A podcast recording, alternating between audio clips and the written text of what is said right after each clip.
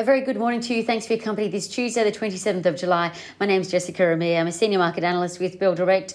Well, in a Groundhog Day textbook fashion, the three major indices rose on Wall Street to brand new record all-time highs, supported by better than expected earnings results. 88% of the company numbers released so far have beat expectations. As for how the major indices wrapped up overnight, the Dow Jones and the S&P 500 up 0.2%. The Nasdaq was pretty much flat, but still pointed in the same direction, awaiting those big tech names to report tonight. So who's reporting tonight? Well, Apple, Alphabet, Microsoft, they released results this evening, Sydney time. Later this week, who have we got? Google, Facebook, Amazon.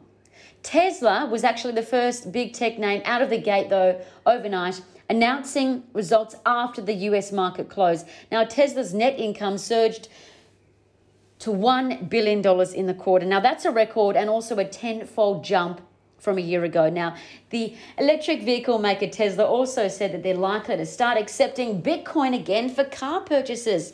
As to what to watch today for us, yesterday we saw the Aussie share market touch its highest ever point on record, 7,418 points, but we lost momentum. Today, the futures are suggesting the Aussie market will probably get back to that level and lift 0.3%. So we could be looking at another all-time high today. Now, the second element to watch, restrictions. We'll find out today if Victoria and South Australia's lockdowns will ease and also how far cities' lockdowns will be extended. So it's really important to keep an eye on stocks that could see a pullback depending on how far cities' lockdowns are extended. Now, I'd keep an eye on banks, property groups, rent collectors, that is, electricity companies, because there's a lot less of us in CBDs. Now, the third element to watch today, earnings results. A couple of companies reported results early this morning. I'll take you through them. Temple and Webster, TPW, they advised that their full year revenue rose 85% and earnings, or EBITDA, rose 141% in the year. Oil Search, OSH, they just reported quarterly results, a 22% jump in revenue. And buy orders for OSH are starting to line up because investors obviously like what they see.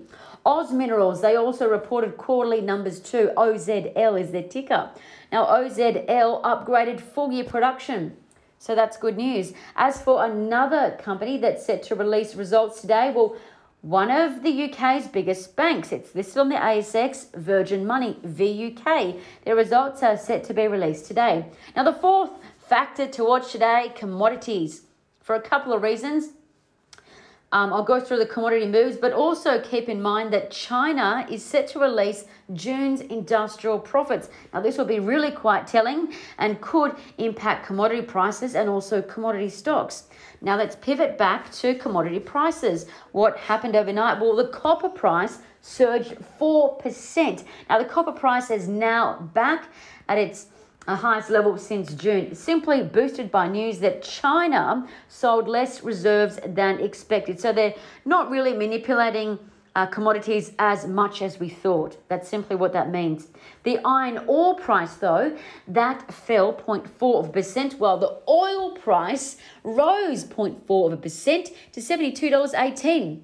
Now, trading ideas that could be worth a look. The fresh milk company, Synlait Milk, SM1, they were reiterated as a Bell Potter buy with an increased price target of $4.40. That implies almost 30% share price growth in a year. Now, Bell Potter thinks that Synlait Milk is pretty undervalued and unappreciated by the market because they think that the market has overlooked that earnings are really starting to recover, and they're likely to recover indeed in 2022, and that's according to Bell Potter. Plus, if you're a technical trader or look at charts to back up your decision-making, you'd probably notice that SM1 shares have bounced off their May bottom. They've formed a technical breakout. Now, this simply suggests that SM1 shares could continue to rally up. So keep an eye on SM1. And lastly, definitely not least, trading ideas according to Trading Central. Well, bullish charting signals have been flagged in Paladin, PDN, Neo Metals, NMT, and Redbubble, RBL. That's according to Trading Central. I'm Jessica Ramirez with Bell Direct. Stay safe. Happy trading. Bye for now.